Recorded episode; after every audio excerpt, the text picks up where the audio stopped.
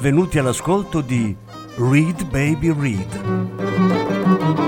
un programma di reading letterario radiofonico a cura di Franco Ventimiglia e Claudio Desser.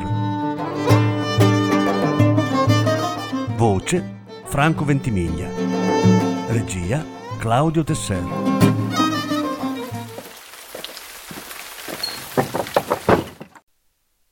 Francesco Guccini Dizionario completo delle cose perdute. Lettura in tre parti. Prima parte.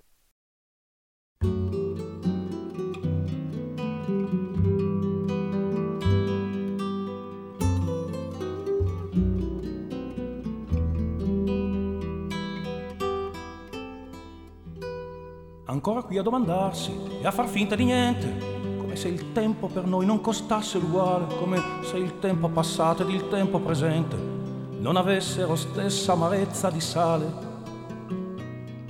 Tu non sai le domande, ma non risponderei per non strascinare parole in linguaggio d'azzardo. Eri bella, lo so, e che bella che sei, di con tanto un silenzio, uno sguardo. Se ci sono non so cosa sono e se vuoi quel che sono sarei quel che sarò domani. Non parlare, non dire più niente se puoi, lascia farlo ai tuoi occhi alle mani. Non andare, vai, non restare, stai, non parlare, parlami di te.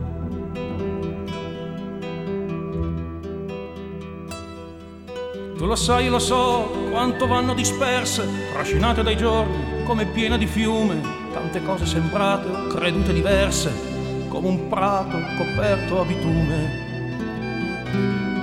Rimanere così, annaspare nel niente, custodire i ricordi, carezzare l'età, è uno stallo rifiuto crudele e incosciente del diritto alla felicità.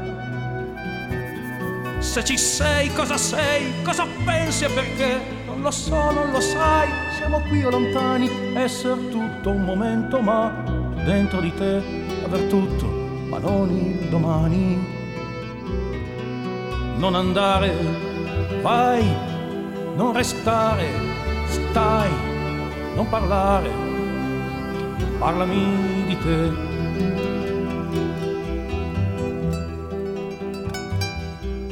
E siamo qui spogli, in questa stagione che unisce ciò che sta fermo, tutto ciò che si muove. Non so dire se nasce un periodo o finisce, se dal cielo ora piove o non piove. Pronto a dire buongiorno, a rispondere bene, a sorridere a salve, dire anch'io come va. Non c'è vento stasera, siamo non siamo assieme, fuori c'è ancora una città. Se c'è ancora, balliamoci dentro stasera. Con gli amici cantiamo una nuova canzone. Tanti anni e son qui ad aspettare primavera. Tanti anni ed ancora in pallone. Non andare, vai, non restare, stai, non parlare. Parlami di te, non andare, vai non restare, stai, non parlare, parlami di noi.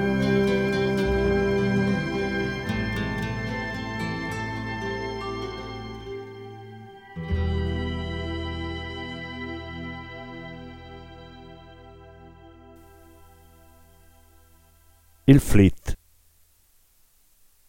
Quando si nomina il flit, quasi tutti, quelli di una certa età, rimangono un attimo perplessi, poi sorridono e con le mani si accingono a pistonare un'immaginaria pompetta, dicendo Ma sì, il Fleet, ma cos'era un insetticida?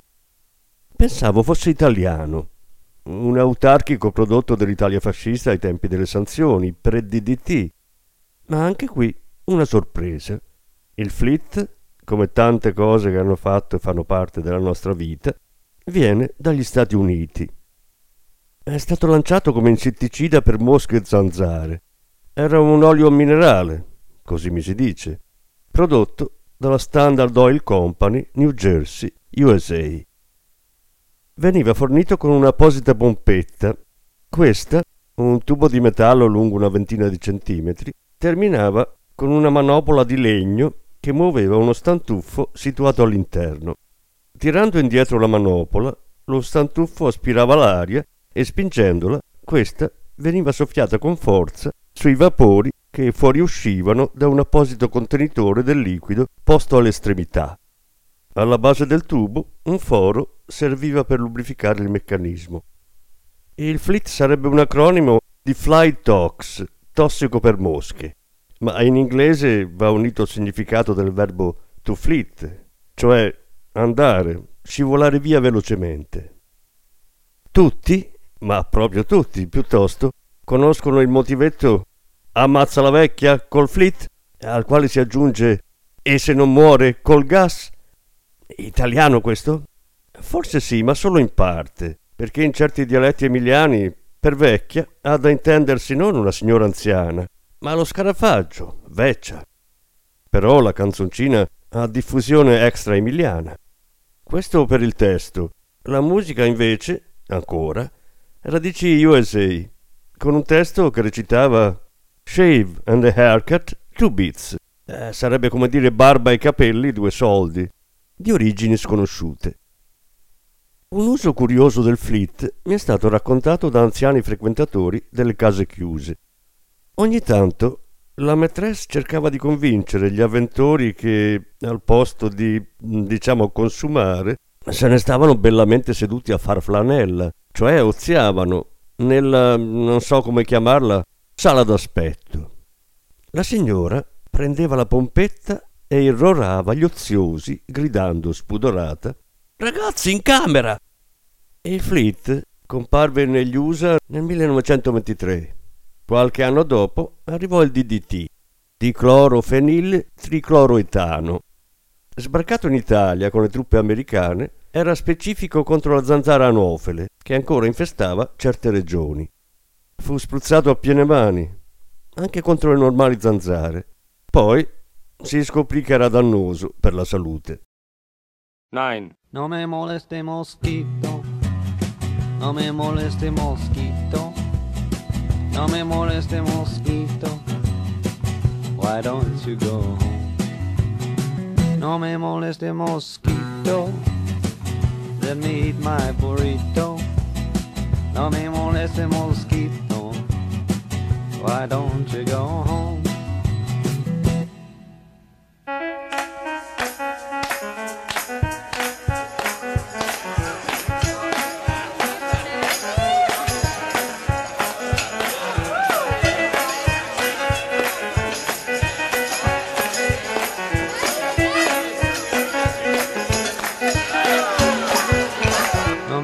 Moleste mosquito, no me moleste mosquito, no me moleste mosquito. Why don't you go home? No me moleste mosquito, just let me eat my burrito. No me moleste mosquito, why don't you go home?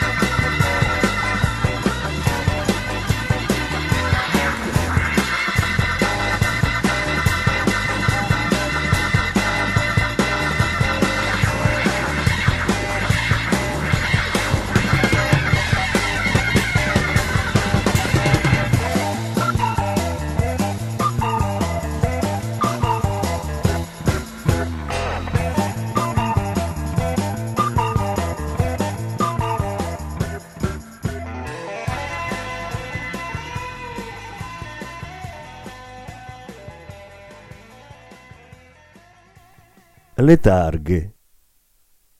In certi negozi, dopo la guerra, si trovavano, inchiodate al bancone, delle targhette metalliche. Una di queste diceva La persona civile non sputa in terra e non bestemmia. Ma che gente c'era? La fionda. Era anche detta tirino a Bologna, sfrombola, dialetto sframbla, a Modena e balestra sull'Appennino. Per costruirla bastava un robusto rametto foggiato a forcella. Più difficile trovare gli altri elementi, ma un pezzetto di cuoio e due elastici, ricavati spesso da una vecchia camera d'aria di bicicletta, in fondo si trovavano sempre. Non dimentichiamo che in quel periodo non si buttava via niente. I raffinati cittadini, spesso più danarosi, al posto della camera d'aria usavano speciali elastici detti quadriletti. Questi, o gli altri più rozzi, venivano fissati alla forcella con elastici più piccoli o pezzi di spago. Si tirava un po' tutto. Barattoli, vetri di case abbandonate, lampadine di lampioni stradali, privilegiando innocenti lucertole e ignari passeri. C'è da dire che, fortunatamente, non ci si prendeva mai. thank you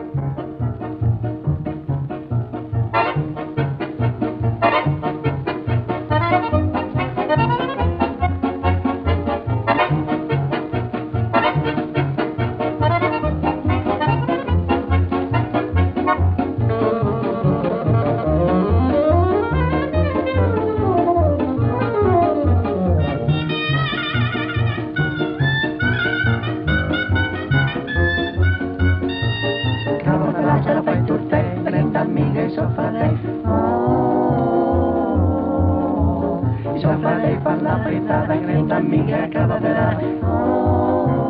Oh, caterpillar nella festa stai, che domingo soffrerei, mm, soffrerei per la risata, che domingo.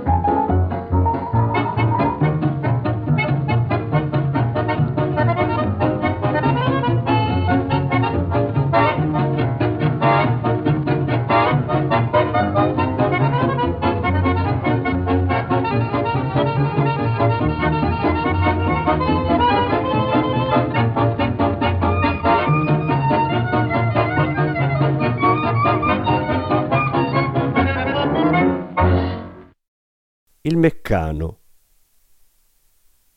Credevo l'avesse ideato o progettato una ingegneristicamente meccanica legata al positivismo, un adepto della modernità che spezza le catene dell'oscurantismo, tipo ballo Excelsior. Il periodo era quello giusto, ma l'inventore è stato un semplice commesso di Liverpool, tale Frank Hornby, che nel 1901 mise assieme strisce di metallo perforate, forme tonde, travi, rotelle, ingranaggi, dadi e bulloni, tutti montabili e smontabili con chiavi e cacciaviti. Beh, l'idea del signor Norby era stata fantastica, ma questo era un gioco davvero difficile da trovare in una casa normale, Qualche infante particolarmente fortunato forse possedeva la scatola numero zero, o al massimo quella numero uno, dono della prima comunione di uno zio speranzoso che il nipote da grande facesse l'ingegnere. Ma l'intera gamma, fino alla scatola 9, o addirittura alla mitica scatola 10, sono numerazioni a caso. Il gioco ha avuto differenti tipi di catalogazione, con cui si sarebbe potuto costruire anche il ponte di Brooklyn, compresi i grattacieli intorno e le auto che lo percorrevano, e forse buona parte di New York, era appannaggio solo di alcuni principi di casa regnante, i Coburgo-Sassonia, o rampolli di inarrivabili dinastie di industriali, gli agnelli. Più che un gioco, era un sogno irraggiungibile, mai realizzato. Si favoleggiava di amici che avevano conoscenti quali assicuravano di aver visto locomotive con tutti i vagoni, torri Eiffel, carri armati e veicoli d'ogni genere. Insomma, qualunque audace opera di alta ingegneria che mente umana avesse fino allora concepito. Avevano sentito dire e raccontare, realizzazioni comunque mai viste dal vivo. Un sogno, appunto, come tanti altri della nostra giovinezza.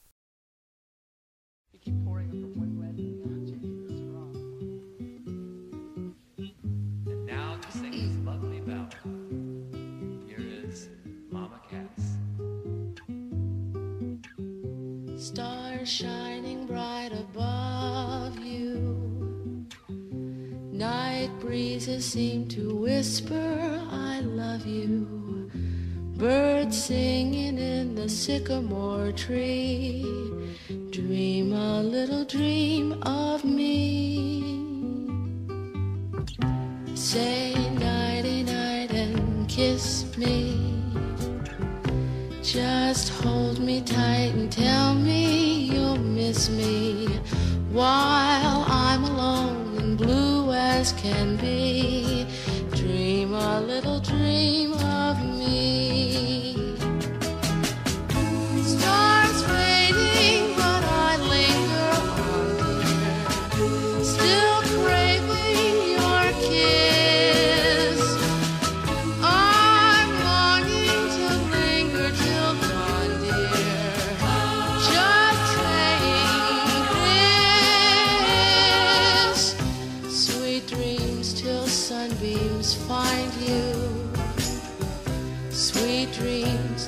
arrivant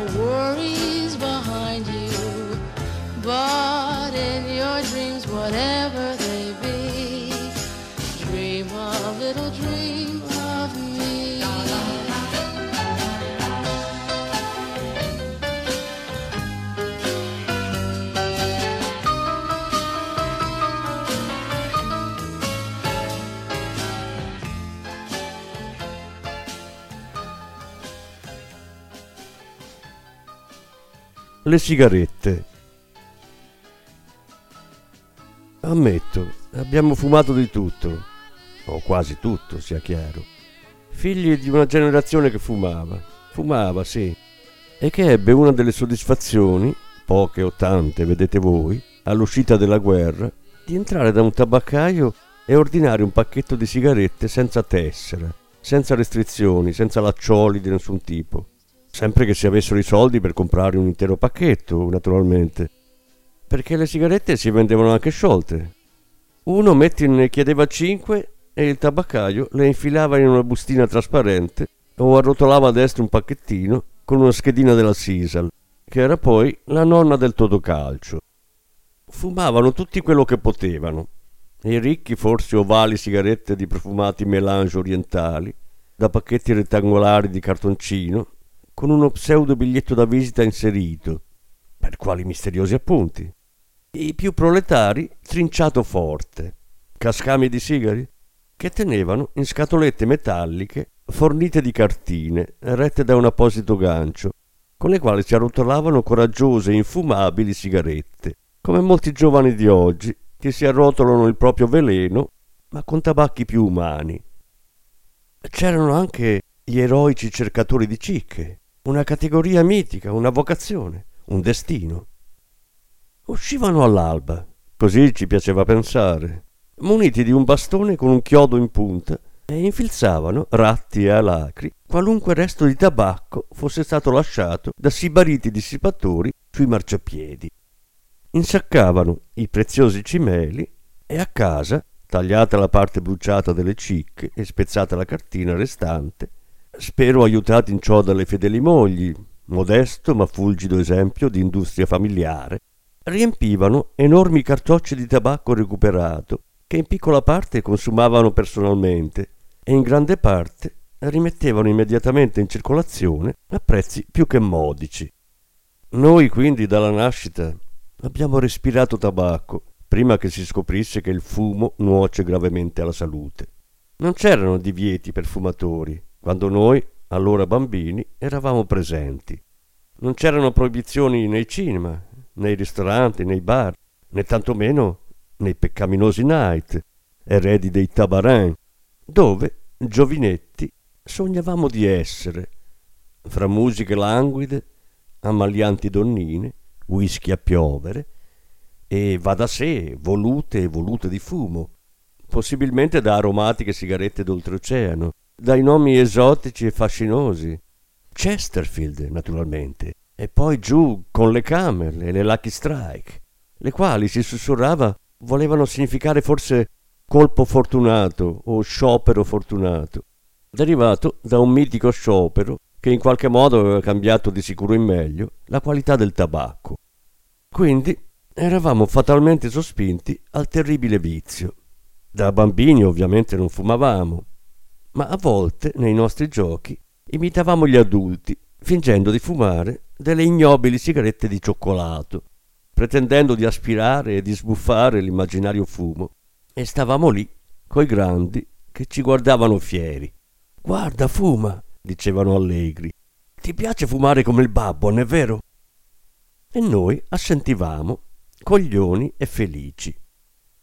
Chiaramente prima di arrivare alle vere e proprie sigarette ci furono degli esperimenti. In montagna, per esempio, provammo con ramoscelli secchi della vitalba tagliati a mo' di sigaro. Erano porosi e accesi da una parte, tirando, il fumo arrivava in bocca. Non lo respiravamo però, perché sarebbe stato come fumare la spalliera di una sedia. Era un po' come la sigaretta di cioccolato, col vantaggio che almeno c'era il fumo. Piuttosto che niente è meglio piuttosto, dice un proverbio locale. Qualcuno sosteneva che alla bisogna erano meglio i rametti di sambuco, più eleganti e di gusto di gran lunga superiore. Ma la discussione fra le due teorie, anche accesa e provata dal vivo di recente, non è addivenuta a conclusioni soddisfacenti. Costruimmo poi anche eleganti pipette con la terra creta, cotte poi in improvvisati forni, dotate di apposito bocchino di legno di fico, e vi fumammo grande varietà di foglie secche, di rosa, di noce, di vite e via andare, discutendo su quale fosse la migliore. Era apprendistato, ma erano sempre innocenti giochi di ragazzi. La prima vera sigaretta ci fece passare al professionismo. Furata da un pacchetto in casa, fu guardata con tremore ed emozione. Fu accesa e si provò a tirare, colpiti subito da un accesso di tosse, poi continuando da un leggero giramento di testa. Ma se i più grandi fumavano, qualche gusto ci doveva pure essere. Passammo quindi a provarci seriamente. Il primo pacchetto acquistato allora, credo da tutti noi, fu un pacchetto di Jubek, in carta morbida giallina, recante un'effigie di sfinge con barbette e alcune palmette. Erano le vere sigarette dei principianti, perché leggere e con filtro. Le credevo scomparse dalla circolazione, quando ho letto che sono ancora prodotte dopo un periodo di dimenticanza. Ma le Jubek avevano alle spalle una lunga storia. Uscirono ai primi del Novecento in pacchetto metallico da 10 col nome Spagnolette, così allora venivano chiamate le sigarette, Jubek. Nel 1936, in piena guerra d'Africa, seguirono i destini imperiali della nazione in pacchetto da 20 prendendo il nome di Giuba, un fiume della Somalia. Finita l'ultima guerra e finito l'impero, tornarono al normale sebbene esotico nome Jubek, completo di sfinge e palmette, pronto a soddisfare i cauti gusti dei novelli fumatori. Ma da bravi neofiti cominciamo a guardarci attorno, a spaziare, a cercare nuove emozioni. Passammo all'ementolo, lo ammetto con una certa riluttanza, attirati da quel saporaccio di menta che probabilmente ci ricordava l'ormai perduta infanzia. Provammo le Afriche, conquistati forse dalla sensuale africana a seno nudo, uno solo se non sbaglio, che si mostrava sul pacchetto. Assaggiamo le cowboy, uscite nel 1952, miscela americana dicevano, con Vaccaro che sul pacchetto allegro si impennava con l'aso su Mustang significativo lo slogan che le propagandava. Nell'offerta di una sigaretta un invito all'amicizia. Le stop, con filtro o senza. Poi dopo è stata un'orgia di marchi e di tipi. Abbiamo provato, senza contare le tre classiche americane sopradette, ma come saranno state le old gold, intraviste su un settimanale americano? Sapevano davvero di mela, come la pubblicità lasciava indovinare? E poi erano veramente sigarette? le Craven A, le Muratti, le Philip Morris, le francesi Parisien, le Gauloise e le Gauloise Papier Maïs, identiche ma fatte con la carta ricavata dal grano turco, folle desiderio di riva sinistra giovanile. Le Gitan, le Celtic e vai con liscio, le Virginia, le Turmac, le Polmo, le Mercedes, le Kent, le Astoria, le Peter Stuyvesant e anche le Navy Cat, affascinate dal pacchetto rettangolare ed è quel marinaio barbuto che spuntava dal salvagente, senza sapere che queste erano le sigarette che gli alleati gettavano ai partigiani in tempo di guerra, assieme ai più utili Sten. Perché eravamo attirati più dall'estetica del pacchetto che dal sapore o dall'aroma delle sigarette in esso contenute.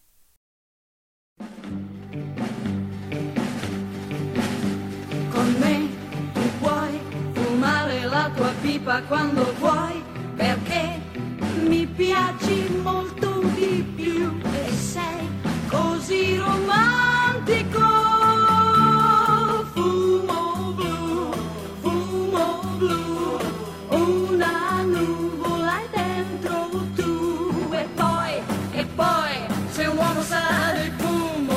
fumo, ma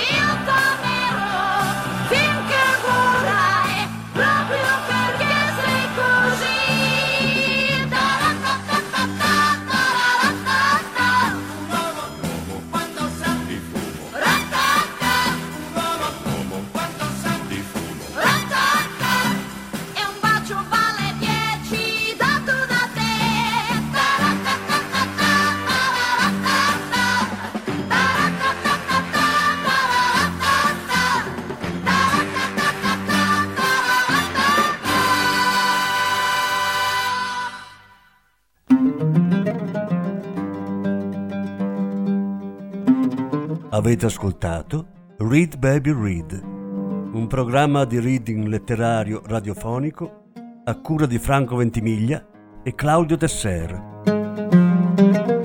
Grazie per l'ascolto, alla prossima settimana. La seconda parte della lettura sarà trasmessa la prossima settimana.